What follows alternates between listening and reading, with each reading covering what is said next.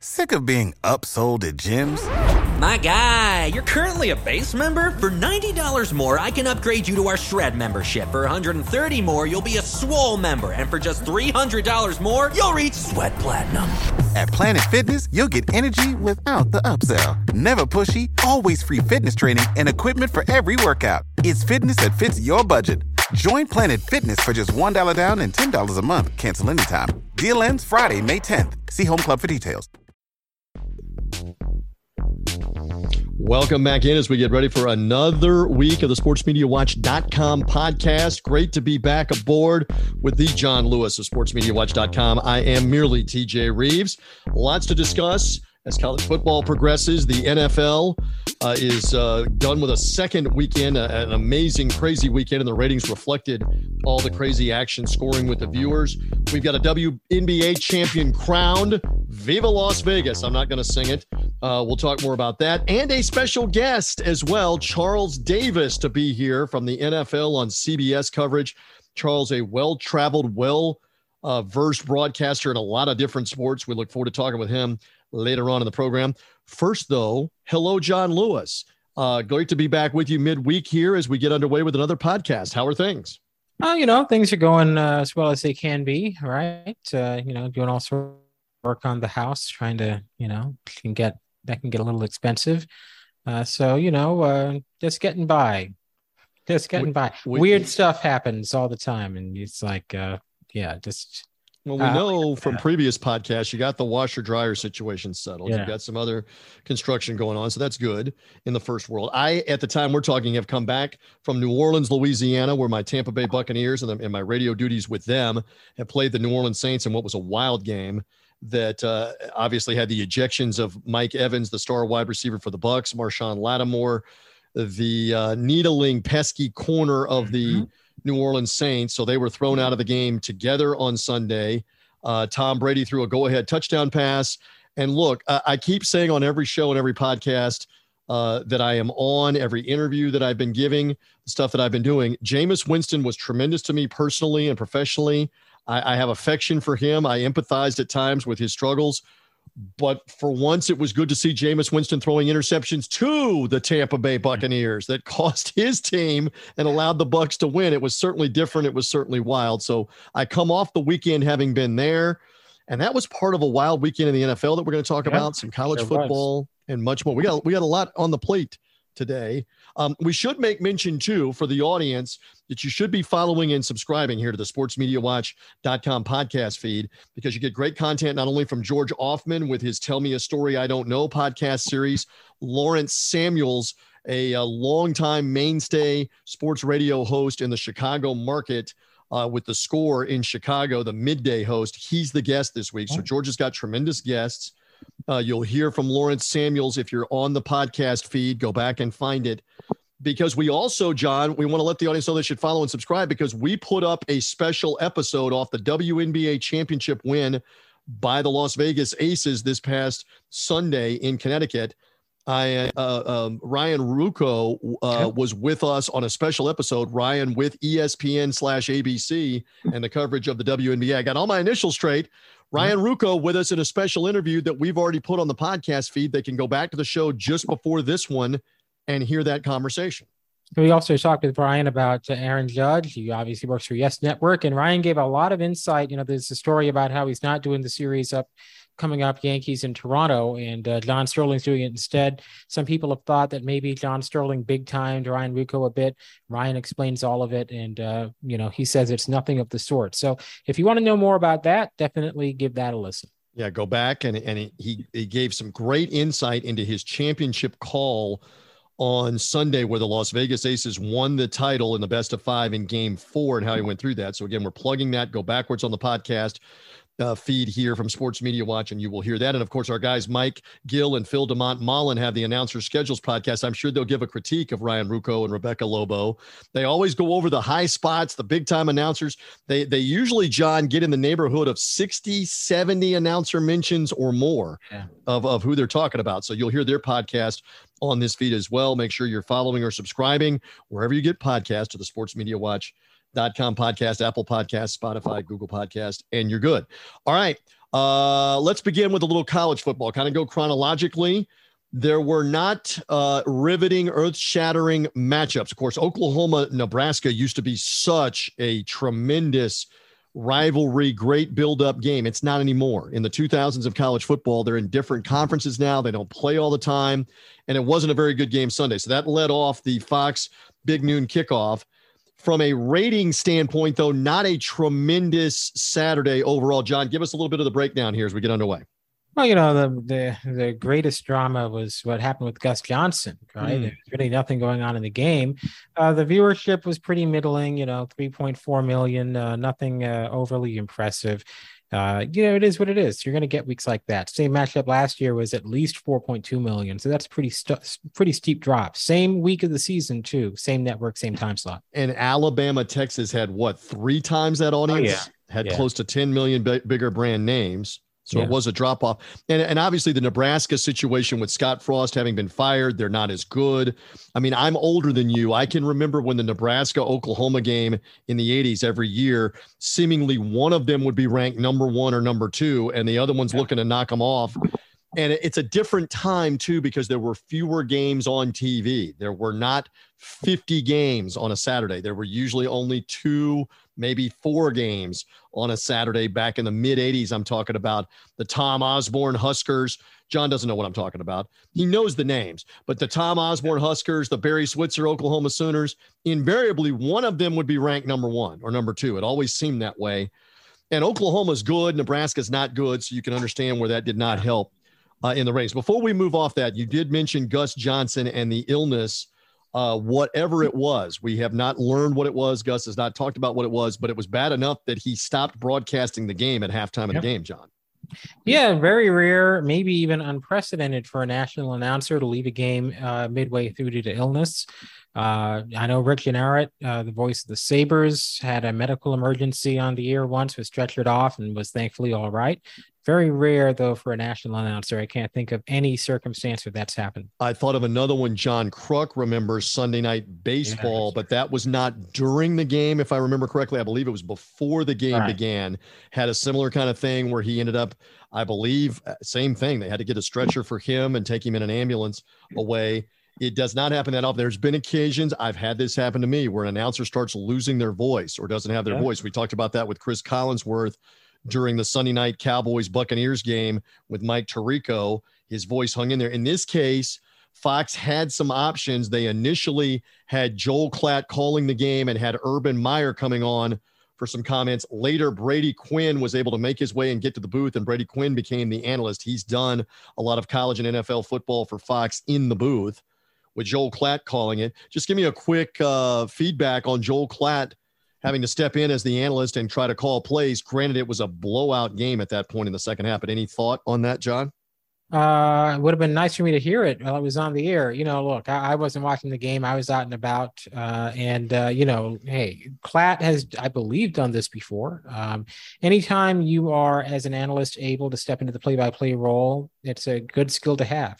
Uh, people forget, but Chris Collinsworth, NBC was thinking about having him be the play-by-play voice on Sunday Night Football mm. with uh, John Madden uh, because uh, they they you know Al Michaels had signed with ESPN, and I guess Costas wanted to be in the studio. So, you know, I mean, sometimes analysts have that skill. They're talking to someone today, Charles Davis, who you know he's done the sideline reporting role before. So sometimes when you're an analyst, you get into those non-analyst roles, and it's definitely a good skill to cultivate.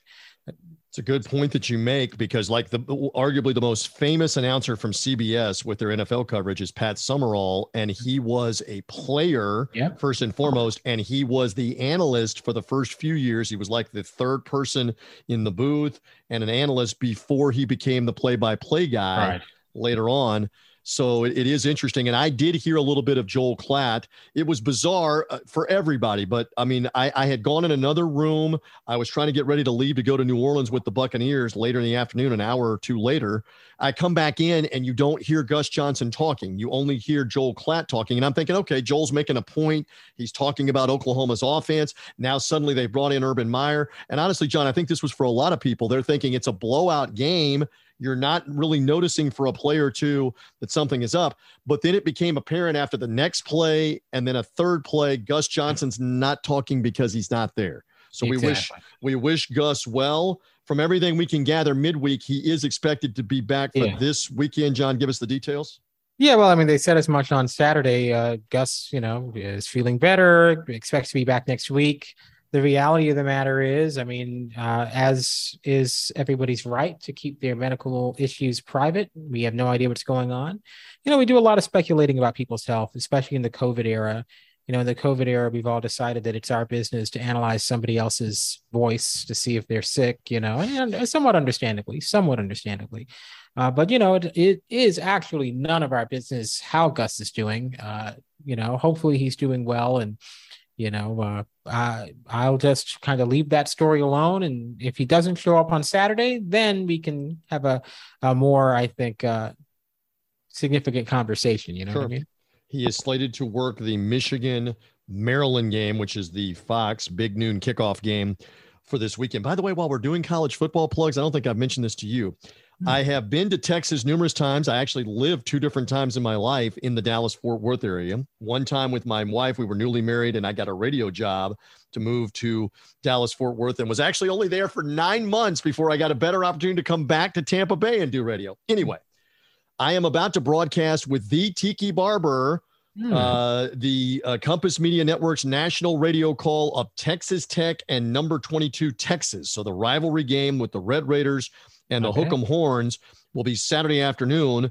We'll have that game at 2:30 Central Time, 3:30 Eastern Time. There's a bevy of other games going on obviously Saturday afternoon, but Tiki and I are looking forward to that. Tiki's been working the NFL with Tom McCarthy the first two weekends of the NFL season. They worked the Jacksonville mm-hmm. win over Indianapolis Sunday in NFL football.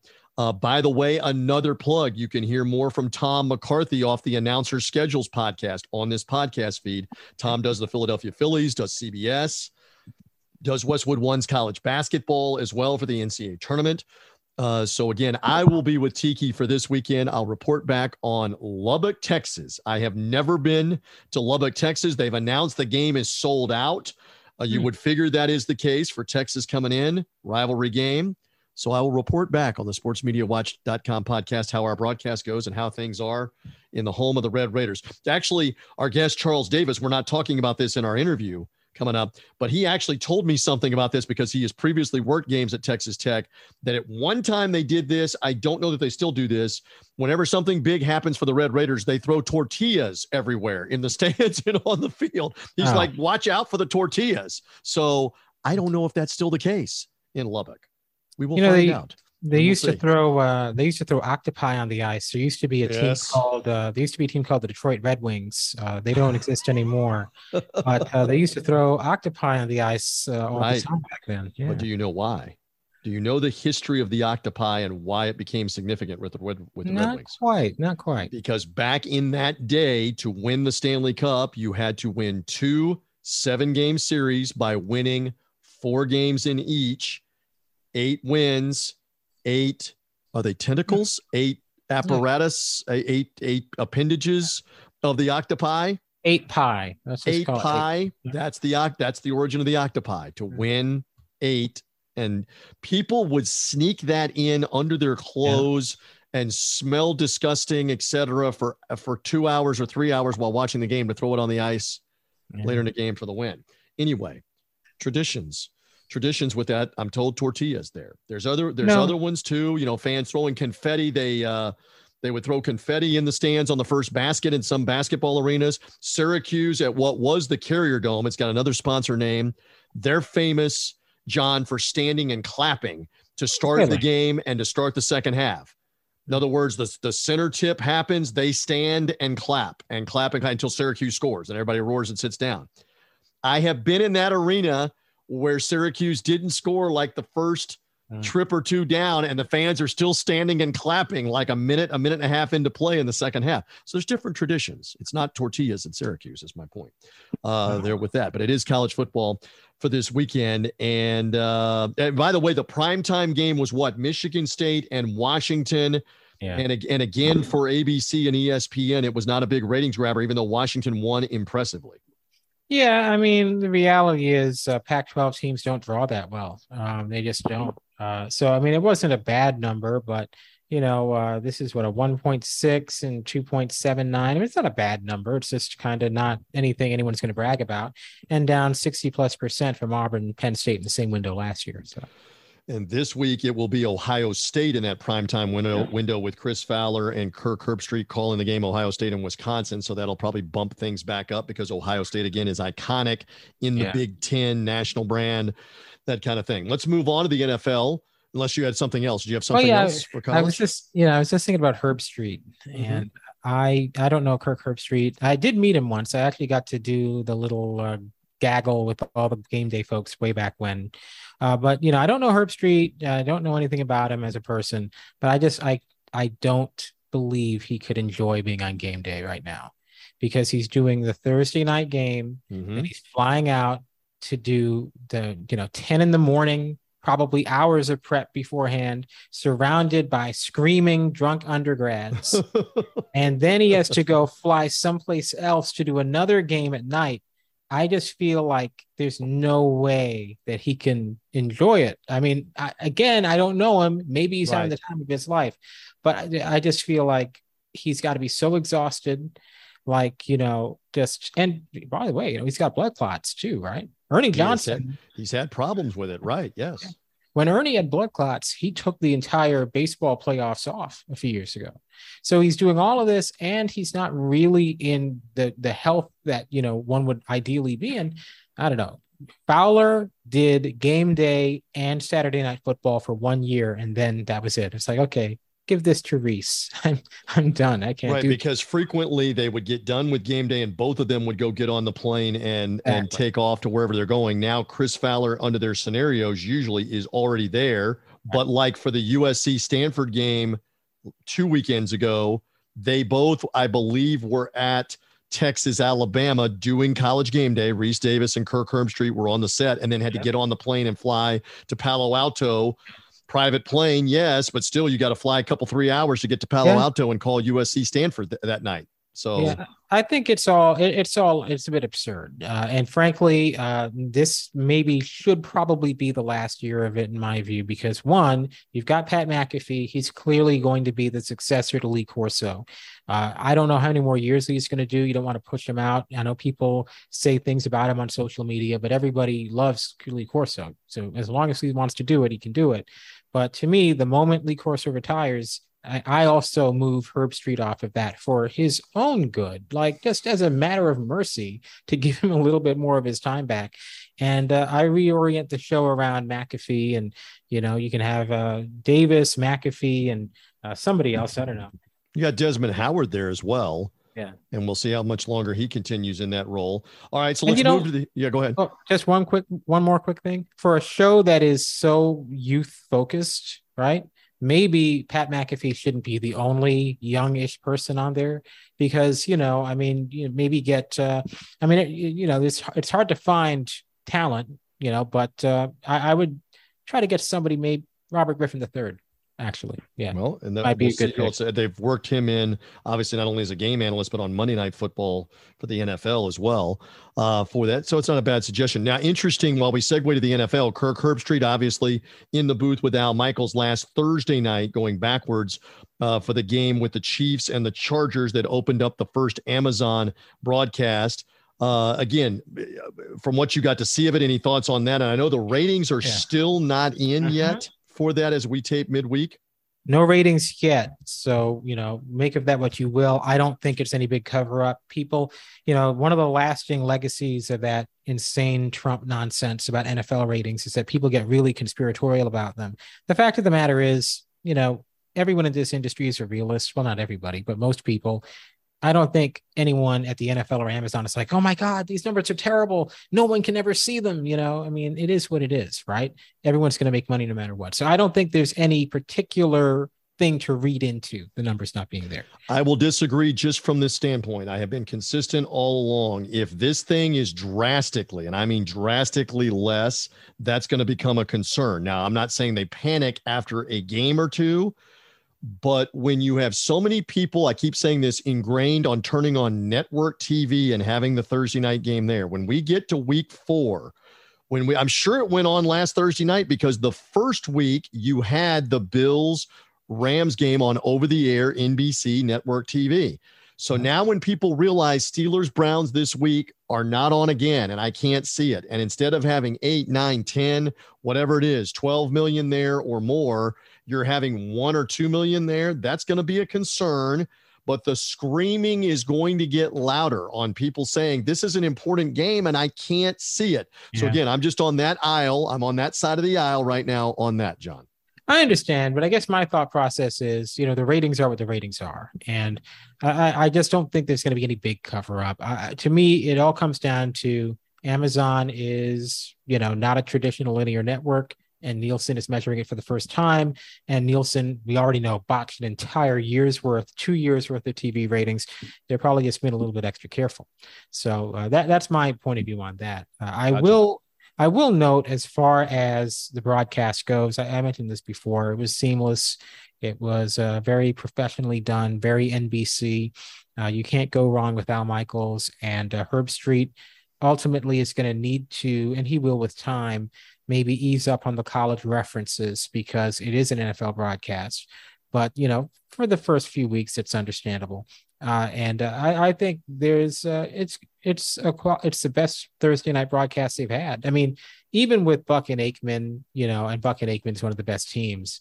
You know, that always felt like a some extra thing. Buck and Aikman or Nance and Romo, like they were being tasked to do some extra thing. Those were not Thursday night broadcast teams. Those were Sunday broadcast teams doing extra work on a Thursday night. So really, this is the first Thursday night broadcast team since what Nessler and uh, I'm not even sure who else was there. Was Matt, Matt Millen sound yeah. right? It was it was that, and then Bob Papa, I think, and Matt Millen. Yeah. They also had Bryant Gumbel. They uh, did uh, doing the games, I think, with Mike Mayock, et cetera, on the NFL networks. They've was, had uh, various Collinsworth, ones. I think. Collinsworth. Yeah. yeah. I mean, Bryant Gumbel was the first one. It was an insane decision. I mean, Bryant Gumbel doesn't have that great voice for play by play.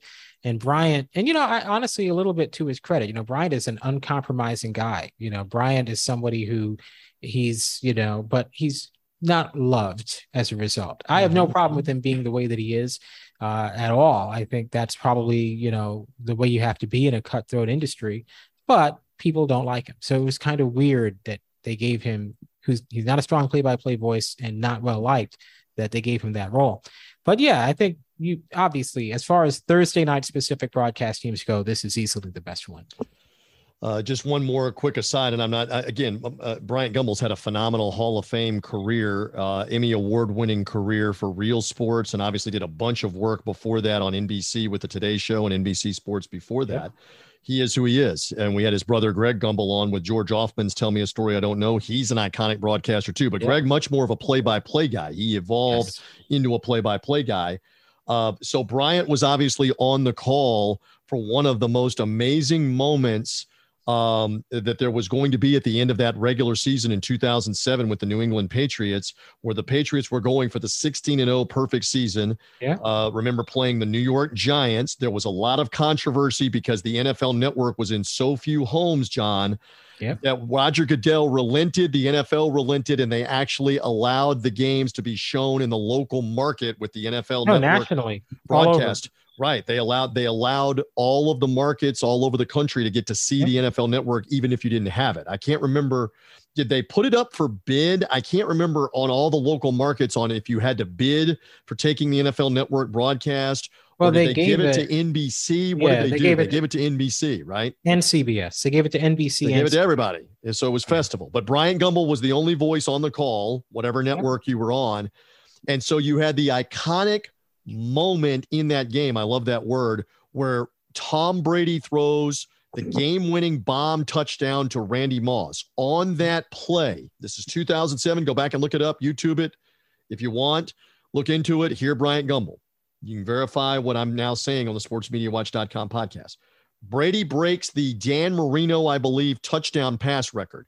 In catching the ball, Randy Moss breaks, I believe, the Jerry Rice touchdown reception record It is the play to clinch the first ever 16 and 0 regular season. In the fourth quarter, they've basically locked up the first ever 16 and 0 regular season in the history of the NFL. And Bryant Gumbel, unfortunately, just did not rise to the moment. And I'm being kind. He called it like it was a third and three, four yard gain. And yeah. I remember sitting back going, if ever there was a time, Bryant or anybody else to get animated, my God, what a moment. NFL records and a 16 and 0 perfect season. So I'm just making that as a reference point. Did he only do that one year? I believe I he was he one, two years. Two at the most. that was his second year. That was his second year. Two at the most. But yeah. that's one of those that again, all time situation there and the records have since been broken, I believe, a couple of times. The touchdown record has been broken of, of quarterbacks of Tom Brady in that case. But still, to have all of that come together in that one. All right, let's wrap it up on the NFL before we get to Charles Davis in a moment. The Sunday night game was Bears Packers. Uh, the Sunday uh, windows. Uh, what did you see coming off of week two in the ratings for the NFL, real quick? Great number for CBS, more than 27 million, the most in week two for any network since at least 2000. So that really means probably like the 90s. Uh, the reality of the matter is some of that, not not some of it, but a decent chunk of it is out of home, right?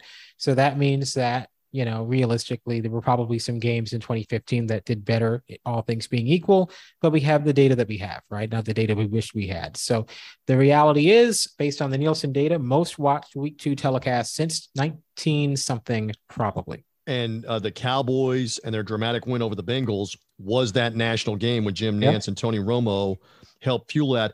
And again, it's no secret. Anytime the Cowboys are on because of the love hate, John, it's automatic. You're going to get an extra three million, four million, maybe more eyeballs because of that, especially if it's a good game, a close game, right? I was actually surprised a little bit because you know they don't have Dak Prescott.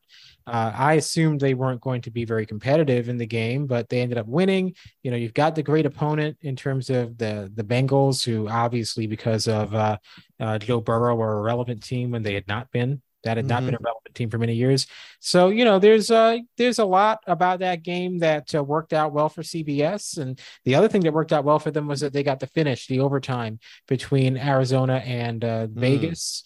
Uh, that was a very entertaining finish, and you know even the third game, the Houston versus Denver, uh, was was close down the stretch. Uh, Red Zone was basically the CBS outlet there. Although even the Rams game with the Falcons was pretty good too on Fox. So that late window was very strong. By the way, speaking of Greg Gumbel, he's on the call of those Kyler Murray plays against the Raiders for the Cardinals, including the fumble return and overtime for the Cardinals, and still got it at 76 years of age, by the way. He yeah. was on it with that incredible Sunday of drama, too. Dolphins yeah. 21 point fourth quarter comeback to beat Baltimore. Jets back from the dead, down 13 in the final minute and a half. They come back and win in Cleveland. So you had no shortage of excitement for sure. Well, only Cleveland can make the Jets have a moment like that. Right? oh, to be a Browns fan. Yeah. Uh, with the torture they put you through. So, speaking of the NFL, speaking of the AFC, speaking of CBS, that leads right into a guest and a conversation. As mentioned, it is a pleasure to get to talk to this guy. He is part of the CBS TV crew with Ian Eagle and Evan Washburn. They worked the Patriots and the Steelers this past weekend. Charles Davis, good to talk to you on the sportsmediawatch.com podcast, my friend. Hello there. Hello, TJ. How are you doing? Thanks for having me on. It's always great to talk with you. And I know you've got so many different things going on. Every hat you put on is a significant one and it all revolves around that pigskin. Don't, don't uh, seems like it. I got I probably have too many hats if no, that's no, the case. No, trust me, you could never have too many hats. Just like they say, well, you know, how many times if you had a dollar for every time you heard, the more you can do in this league, you you would have retired from doing this gig a long time ago. I agree with that. Okay, so you saw the Patriots and the Steelers with Ian and your crew this past weekend, and New England got the win. So, a football question before we get into all the sports media questions. Give me, give me uh, an impression on what you saw out of the Patriots getting their first win and winning in Pittsburgh. Well, we know week one after they lost at Miami and adjusted their schedule to go to Miami on a Tuesday before a Sunday game and a season opener because Miami's been a house of horrors for them and it didn't work. They got beat again, I think for the eighth time in, in the last 10 meetings in Miami. you know, that didn't work. This, you know, he altered it, you know, Bill Belichick altered his schedule. I don't know about this team. And you know what it's like after week one. We know who's going to the Super Bowl. We know who's going to the playoffs. we know who the worst team in the league is. We know this is the worst roster. That's how we do it in week one. And when I say we, I'm not saying I don't do, we all do it collectively. We all have snap judgments. That's how it works. Well, guess what? As usual, the Patriots, okay, okay, didn't go so well this time. We'll figure it out for the next time. And boy, did they ever. They go to Pittsburgh, traditional battle with a team with, with they have a lot of respect for, have had some monster battles. It blew me away when I did my research. I didn't realize that they've met three times in the Bill Belichick era in the AFC championship game. Right. And the Patriots are 3 and 0 in that time frame. Amazing, right? I mean, you just don't see that. I do believe Bill Cowher beat them in a divisional in a seven to six game or something like that. right. Which, is, which I'm sure somewhere Coach Cowher's got a big grin on his face because that is his type of a game, right? We ran the ball and closed them out, you know, that sort of a deal. But that rivalry is big. And everyone thought, God, New England can't move anyone on offense, blocking with that line. What are they going to do for playmakers? Defense may struggle to keep up with Pittsburgh and the, and the playmakers they have. They did it again. They found a way to to dictate pace of play. They found a way to keep the game close and then made a huge play with Nelson Agholor snatching what should have been an interception from Ahkello Witherspoon. He'll see that one. Witherspoon will see that one for a long time. It's right there in his midst. And Agholor just took it right before yep. the changed the complexion of the ball game. Then they closed them out. So as usual, New England, I don't care what you're going to say, they're going to figure things out and they're going to gum up the works for you. I do believe their next two are going to be very interesting. They have Baltimore and then Green Bay. You talk about two contrasting quarterbacks in Lamar Jackson and Aaron Rodgers. And of course, both of them can eat you alive. Pittsburgh's going to, going to be very interesting, TJ. And I say it for this reason that defense is for real. Now, they didn't have the same pressure on Mac Jones that they put on Joe Burrow. TJ Watt's not there and Alex Highsmith goes from in in movie parlance character actor to leading man or leading person, leading actor. Mm-hmm. The lights are brighter when you're the lead actor, meaning the blocking schemes changed. He started getting the double teams on the edge that, that TJ was eating up before, and he's not as dynamic a player. So he wasn't the same factor he was opening week when he had three sacks and TJ Watt was on the other side. So the Steelers are going to have to figure out what's going to happen there. But Cam Heyward got neutralized inside. The rookie guard Cole Strange did a nice job. Michael Onwenu did a nice job. David Andrews. They made it hard on him. So Pittsburgh, though, is going to be fine on defense. I think they're very good. Love this man's insight. And he gave you a lot there. If you're a Steeler fan, if you're a Patriot fan, John Lewis, the uh, the owner, the operator. You read him all the time on Sports Media Watch. I know you got stuff for Charles Davis. Go ahead, my friend. Okay, so uh, you know I can't speak too much to the football strategy, but uh, I, am going to come in from a bit of the more media side. So you played football, obviously, and you primarily cover football but uh, a little bit differently than a lot of other people who are football analysts. You've got a lot of interests beyond just football. You have done sideline reporting for the NBA playoffs. You have done sideline reporting for the uh, NCAA tournament. You do Golf Channel, uh, and uh, it's uh, it's very interesting because you don't see that a lot. Maybe like an Ahmad Rashad, right? Being the, the football player and then becoming identified with the NBA obviously now that you are in the position that you're in number two broadcaster for a major network you're getting a playoff game every year those roles don't seem to be as prominent in your career as they were. But i am curious are you still interested in those non-football roles and maybe even expanding them a little bit? That's a great question john. And and look i've never forgotten my roots. I could only hope to be a ahmad rashad believe me. I mean the guy's a college football hall of famer tremendous player, as you mentioned already in the NFL, played in the Super Bowl with the Vikings. Um, and then, of course, as you said, got got identified the NBA with the great show that he did there, and that, that I believe when he finally left that show, I think Summer Sanders, the Olympic gold medalist, took yeah. over for him. So it's a big time deal. One like me could only hope to be that person, but to your point, would I love to do other things, do more of things that I've done before?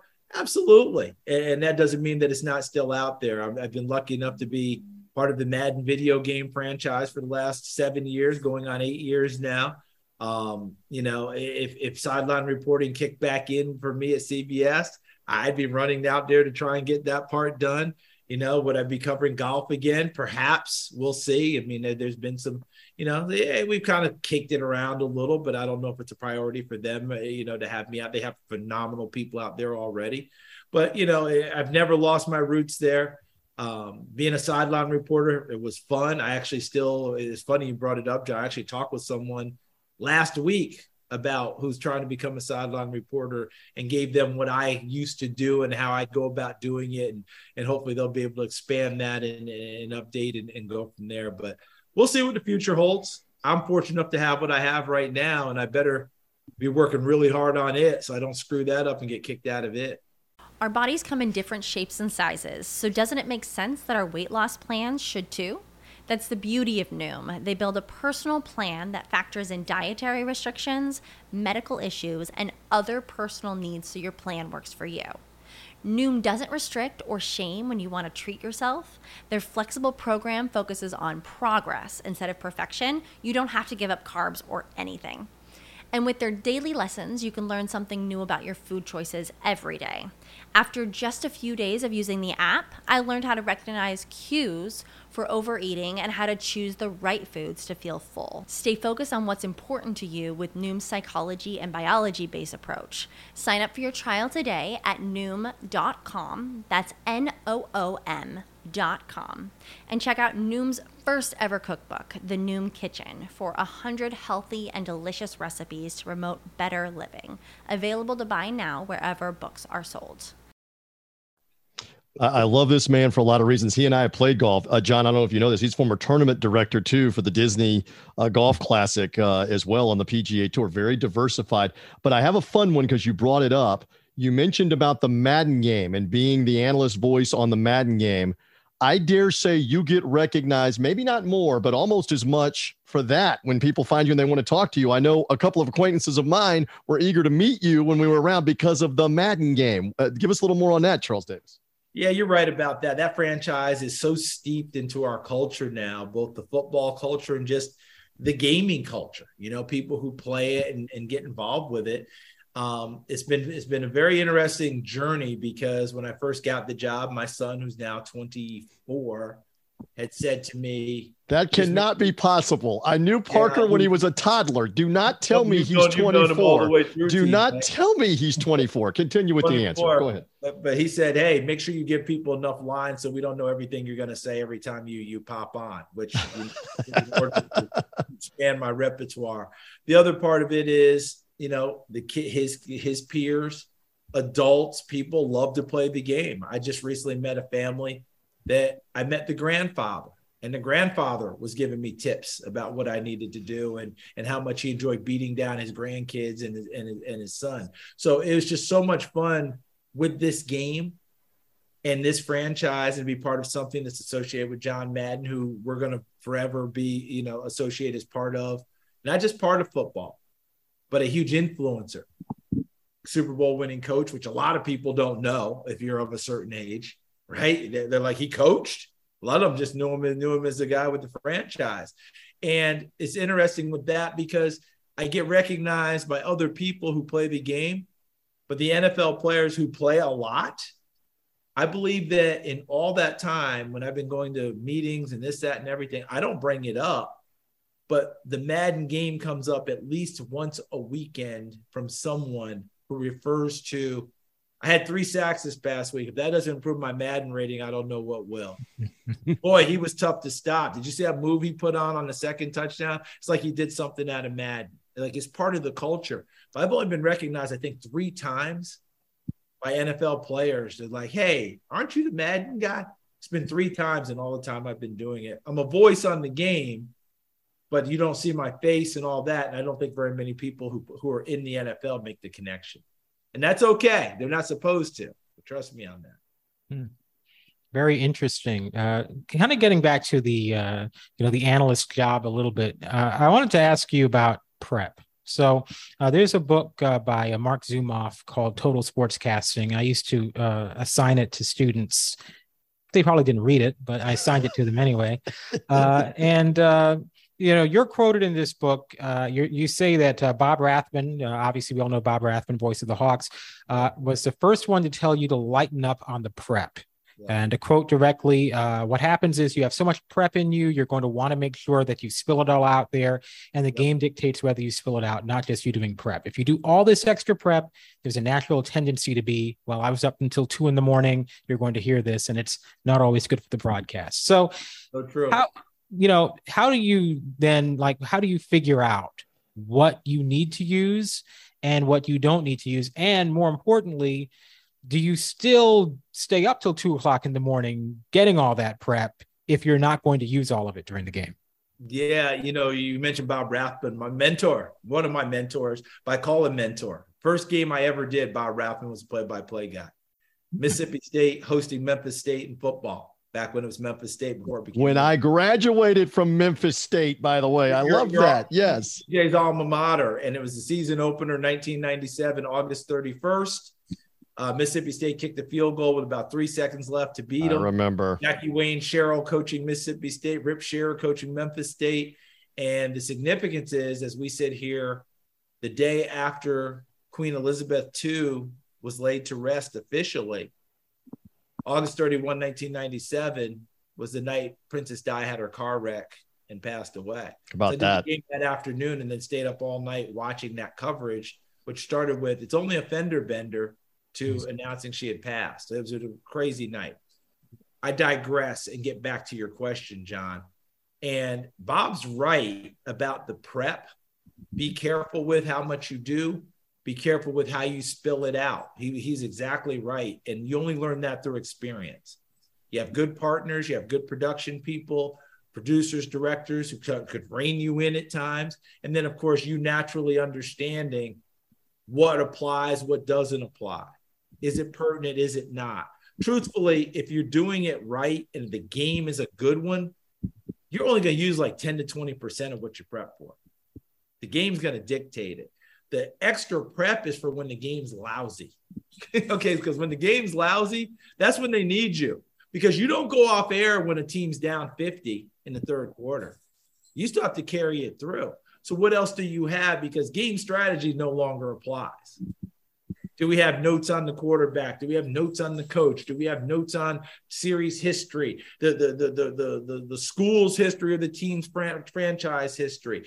What about around the league? How does this play out nationally? How does this play out through the league? Who are they coming up to play? All that you better be prepared for. So I still stay up to two o'clock in the morning or get up at four o'clock in the morning or do whatever. I'm not saying that to say, oh, wow, look at me. I'm staying up all night. No, it's a matter of each person finding out what works for them and how their study habits are. So Bob's right about how that information comes out. But I've never stopped being what I would hope would be over prepared, if, if indeed that's a phrase. I want to be prepared to meet the moment when it happens. But have I gotten better at not just spewing it all out because I was up till three o'clock in the morning? I believe so. I believe that my veteran experience now says, okay, you don't need to put that out there because that doesn't apply. In the beginning, I'm pretty sure I was like, oh yeah, and I'm gonna tell you, and then there's another thing, and then there's a third thing, and then there's a fourth thing. And you know, you learn. You you learn, and if you don't learn, you don't you don't stay in it very long and you don't advance. Love this man's insight. He's only with us for a couple more minutes. I could talk to him for 30 or 40 minutes, but he's busy. He's Charles Davis of CBS. Hey, one along those same lines, you mentioned Bob Rathbun. You also worked uh, with Ron Thulin, who yeah. John's going to perk up here because he was a big NBA voice, obviously on cable yes. and with Turner. Yes, you worked with him you worked with Thu, uh, as you always called him affectionately. You worked with with Thu on TBS's college football. You yeah. later did for Fox the national championship game, the BCS title games, working with Tom Brennaman, with Barry Alvarez. You later worked with Gus Johnson. You're yep. now working with Ian Eagle on CBS. Th- those are some names that I just rattled off rattled off there. Uh, what's that like to be with some of those names? Just real quick, generally. I'm pretty fortunate, aren't I? Okay. Now, I don't want to miss people, but if I start taking mm-hmm. off every name, we'll be here till tomorrow. But right. here's the bottom line, and I don't want to miss the people I work with along the way. Okay. The Andrew Monacos, the Barry Milligans, the Sean Alvashires, right? You name them, the, the, the, the, the, the Paul Kennedys. That I work with on Sunshine Network. Pat Clark in Orlando, who you work Pat, with a bunch. Pat Clark, where we were hosted a radio show and a TV show on Sunshine, another great mentor and phenomenal friend. All these people that I work with were wonderful. A bunch of people I'm not going to be able to name that I worked with along the way that put up with me. Okay. They had to help train me and teach me. But just think about this since I went, since I joined Fox at the time I was there, okay, before leaving there to go to CBS here when I was doing college football, Tom Brennaman, one of the great voices that you will hear and a phenomenal one. And I was really happy to see that he's actually got a gig back in Cincinnati now. And I hope that that expands for him. All right. Tom, you know, Tom is a wonderful broadcaster, a very good friend. I just want to see everything go well for him. But when you heard when you hear Tom Brennaman's voice, you know it's a big game, right? So we did three national championships. One of them with Barry Alvarez, the other two, me and him. Um, Chris Myers was on the sidelines for us. We did Big Ten Network together. Charissa Thompson got her start there. The first game we ever did was Appalachian State, Michigan. Charissa Thompson's first game on the sidelines. And that's how the Big Ten Network came on air, the first ever event that they had. Tom Brennaman is a partner. When I got moved to the NFL at, at Fox by David Hill, my first partner was the Hall of Famer Dick Stockton. Mm-hmm. Doesn't get much better than that, does it? When I moved back to college football, the great Gus Johnson, my brother, unbelievable, right? When I go from Gus, when they move me back to the NFL, I'm back with Tom Brennaman. That's not so bad now, is it? That's pretty darn good. My next move with the NFL, Kevin Burkhardt, now the number one guy for Fox for Fox uh, NFL football, going to be calling a Super Bowl this year. Couldn't be happier for him. He is phenomenal. I moved to I move over to CBS. Does it get any better than Ian Eagle? I dare say no. How fortunate am I to have that run of partners while I'm working? Not to mention, on the weeks Kevin Burkhardt was out, I get Kenny Albert, the cyborg. And I say that with nothing but affection. I think I'm pretty good about sports trivia and understanding games, leagues, everything that's out there. Kenny Albert puts me to shame. You know who told me he would? Tony Siragusa. Hmm. God rest Late his goose. soul. Yeah. The goose, the goose. I worked one season with the goose, and he looks at me, he goes, Hey, Charles, you think you're pretty good on the sports knowledge, don't you? And I said, Yeah, goose, I'm not bad. He goes, You know, Kenny Albert, he's a cyborg. First time I worked with Kenny, I tested him, hit him on something, just what the heck. He came back with me with names, dates, who the guy's parents were, where they were born, darn near where, they, where he was conceived and I threw up the white flag right there. I called the goose and said, You win. You're right. He's unbelievable. I've done games with Sam Rosen, the great voice of the of the New York Rangers, and for a long time with Fox. I've been with some phenomenal people. How lucky am I? I've learned from all of them. I've been taught by them. I, I trained with them, and I got to be friends with all of them. Not to mention, as you mentioned, flew before that with with with with with uh, with um, TBS. Turner mm-hmm. Turner, Turner Sports. Guys, it doesn't get a whole lot better than that. And I've been lucky enough that all of them I consider friends, and I hope they consider me the same way. Well, and it says something for you as well. I know you've got to go. Uh, again, Jets and Bengals this week as we're yeah. taping this, correct? With Ian Eagle and Evan Washburn yeah. on the crew. He's deep in the prep. John Lewis, I know we've loved talking to Charles Davis, yeah, correct? One more time. Yeah, no, it's been great. Thank you so much for joining us. But thank you for having me. I appreciate it. Continue to push that knowledge out there, guys. You do a fantastic job as always. And John, it's so great to meet you for the first time. I hope this is the first of many. Yeah. I've been lucky enough to know TJ long enough that his his daughters have, have been born high school. I mean, Charles and Chris Myers said hello to my twins after they were just born, and I'm showing Charles a, a, new picture are. on Those the video hookup that ladies. we see. They're not newborns anymore; they're no. now high school freshmen. So but you uh, know, you know, it reminds me of what all the great coaches have always said who have been in college. The college coach, whether it's football, basketball, whatever. We get older, but the people we coach are always the same age. Those coaches always have to learn to adapt, keep themselves young. I remember when Mack yeah. Brown won the national title at Texas, he had the players load up his iPod with their music so he could stay relevant, understanding what they were doing. Tom Izzo talks about it all the time that, yeah, I'm getting older. Sure. Like I find a way to stay young and relevant with these kids. So when I talk to them, they don't just think some relic is coming at them and I'm making references from 1985 as opposed to 2022. All right. Get it. I'm working on it myself. Although I will say this I've tried it with music. I always said I was going to be the cool guy that stayed up on all the music. I gave up. Give me my 70s. Give me my Motown. There we go. Good. Uh, listen, I know you got to go. We got to go as well. And by the way, we didn't even get into Tennessee and Florida Saturday on CBS. Charles is a ball. His daughter went to the University of Florida. They may or no, may my, not. Yeah, she she and my money went to the university. They, they may or may not it. be speaking to each other this weekend. I don't know how that's going to go, but we'll be watching you on CBS with Jets and Bengals and throughout the year with Ian Eagle. Charles, thank you, brother. Thank you. And it's about it's time for our Vols to, to beat those Gators. It's time for us to win one of those big games. We got them at home. Go Big Orange. I don't mind saying it. Love that man uh, for all that he uh, has done for me personally and professionally. Hilarious little subplot as we were talking at the end about him giving the shout out to my twins after they had just been born. So that was in the summer of 2008. He's doing the preseason Buccaneer broadcast with the Chris Myers.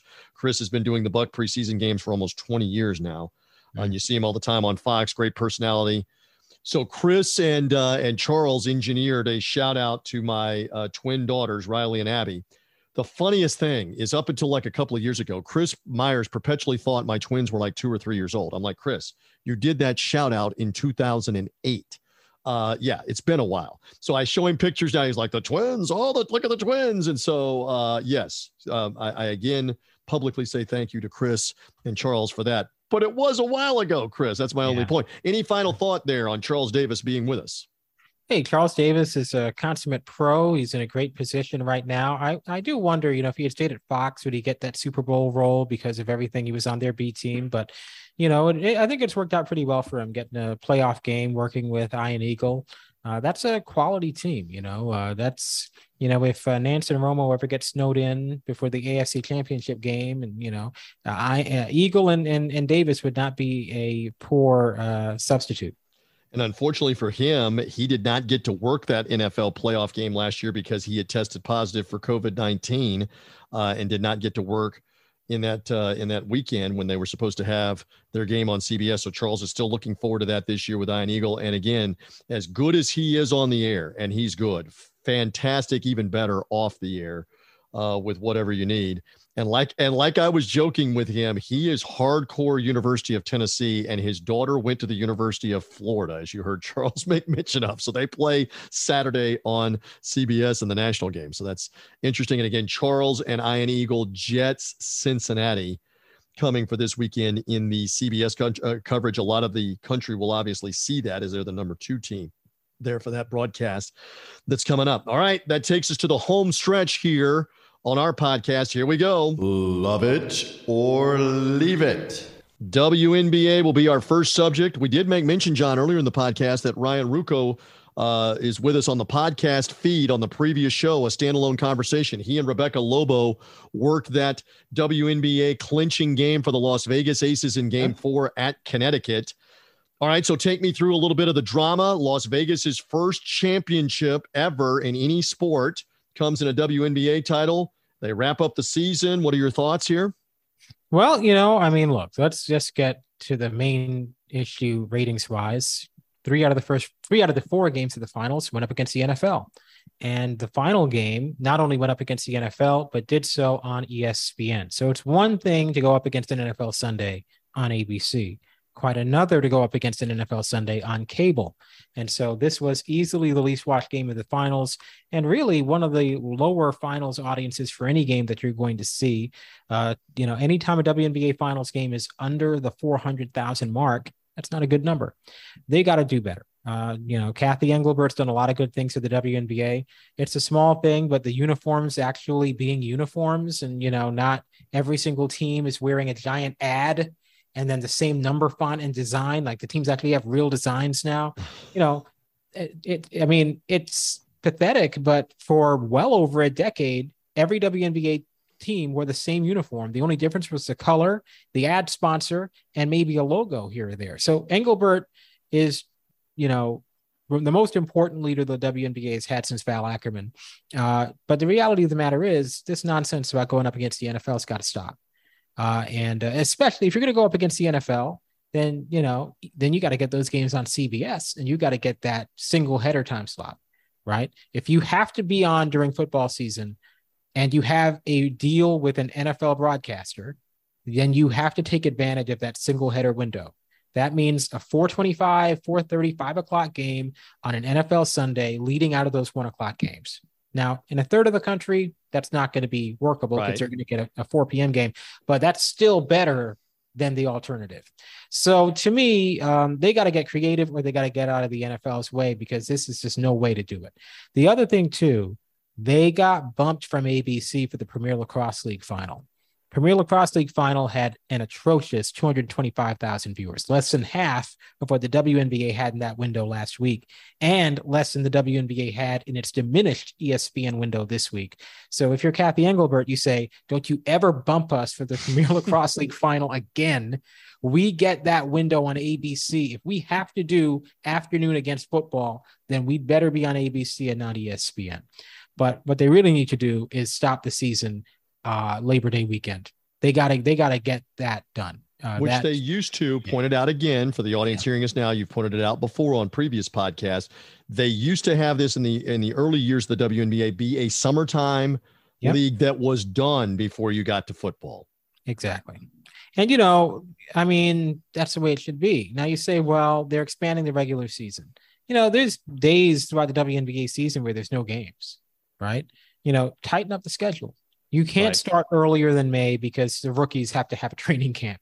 You can't say, okay, hope you enjoyed winning in the national championship. Training camp starts tomorrow. Next week, right? Right. right. Yeah. Next week, be here. You got to give the rookies a little bit of of, of uh, some preparation time, but you can start in uh, early May, condense the schedule a little bit, and get the season done by uh, you know July 30th. Playoffs start what August 1st. You have a full month for playoffs that to me is the way to do it because right. I mean the WNBA two weeks ago on uh, September 5th had 905,000 viewers for the Aces Storm game.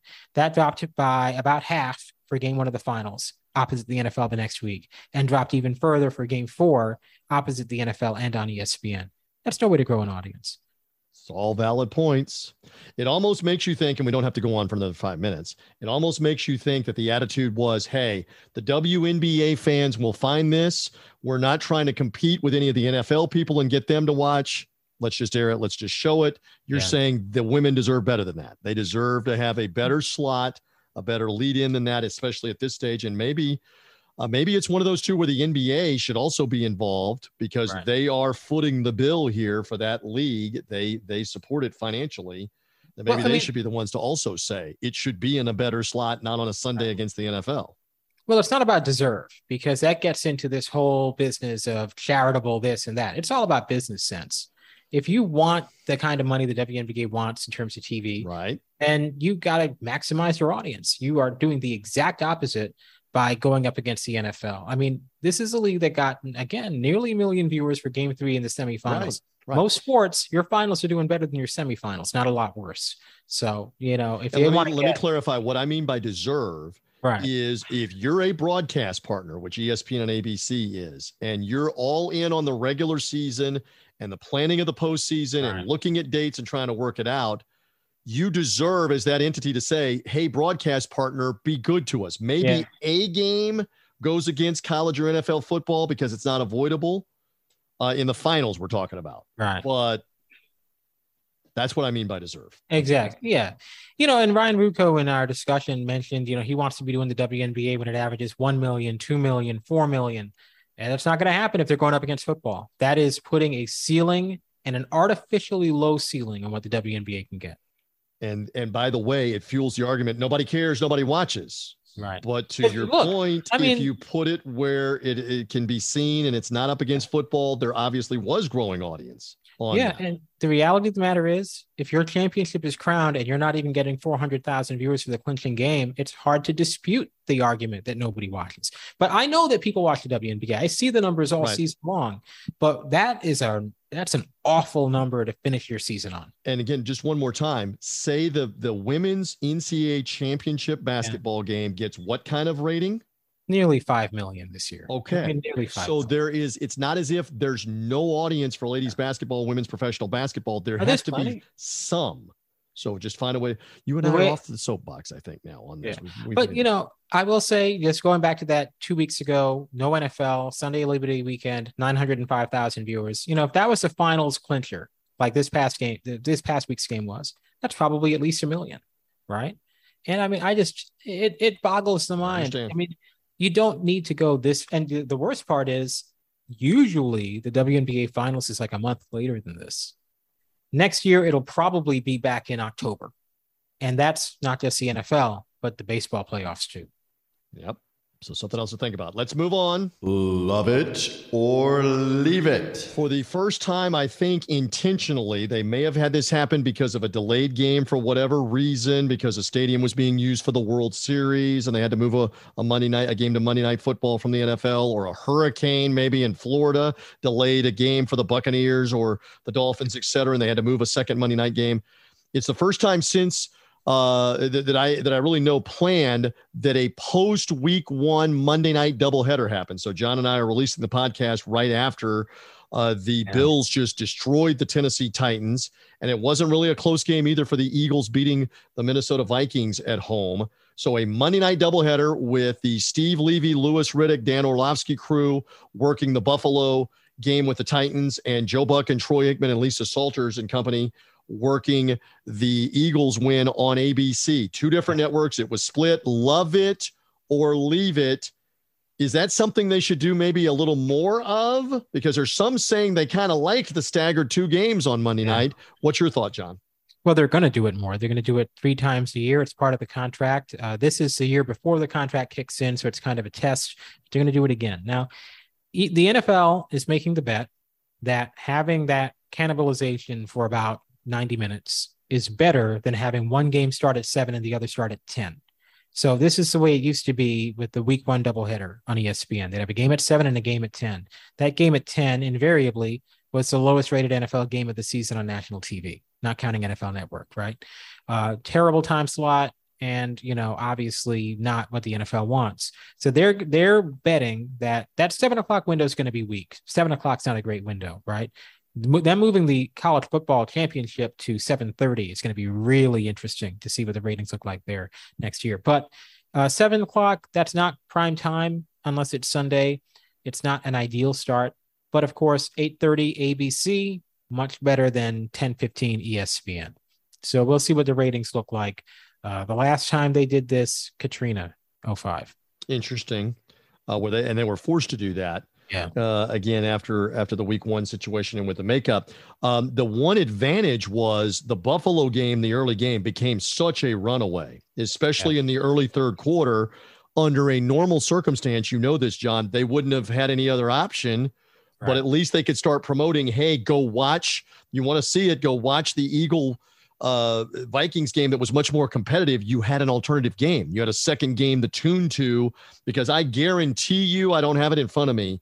There was no one outside of the Buffalo friends and family and the Buffalo TV market that was watching the end of the fourth quarter of that game with that blowout. Yeah, and you know, I mean, the Vikings Eagles game wasn't particularly good either. Right. Uh, just two two kind of crummy games uh, and not worthy of the red zone uh, format with the split screen, right?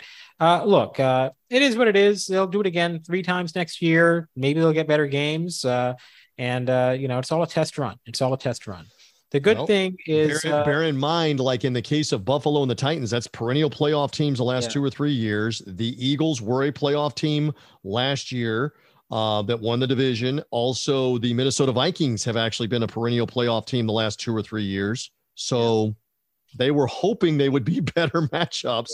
The NFL strategically did that, but you can't always have it work out that way. With the game. Yeah, I will say it was an inauspicious beginning for Orlovsky, him uh, fumbling over his words, which, you know, happens. I mean, it happens to me all the time. Uh, you know, and I'm not going to be too harsh about somebody on live TV, probably nervous, first time doing an NFL game.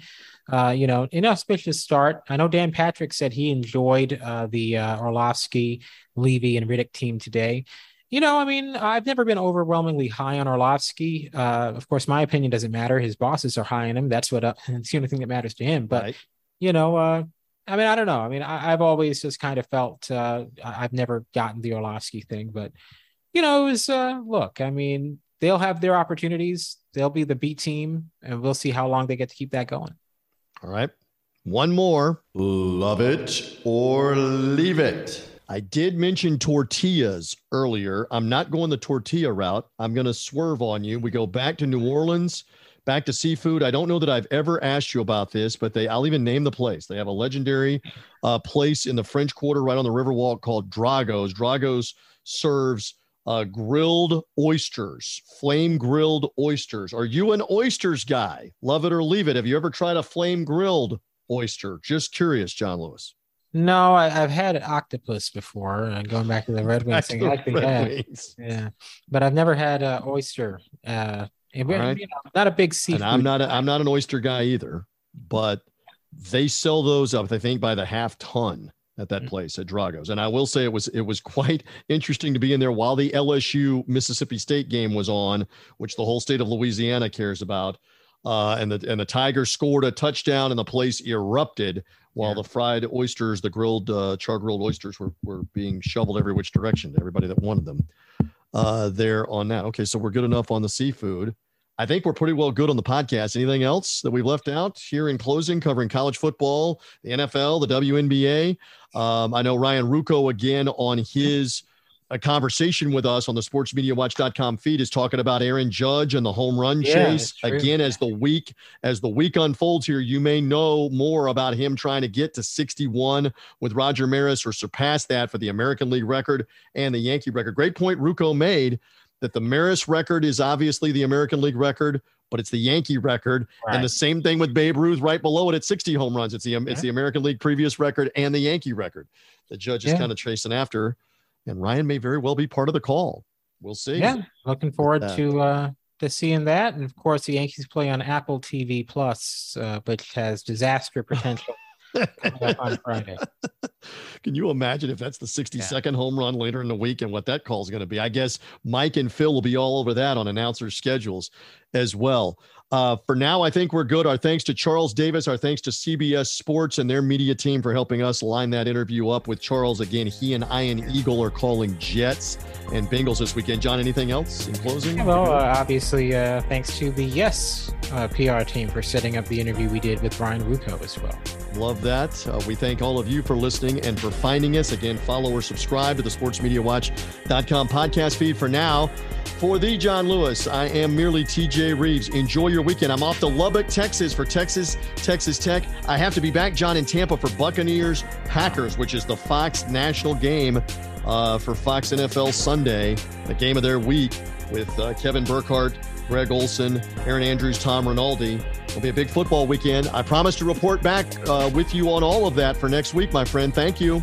Yeah, looking forward to it. There is John Lewis. I'm merely TJ Rives. Thank you for finding us on the sportsmediawatch.com podcast.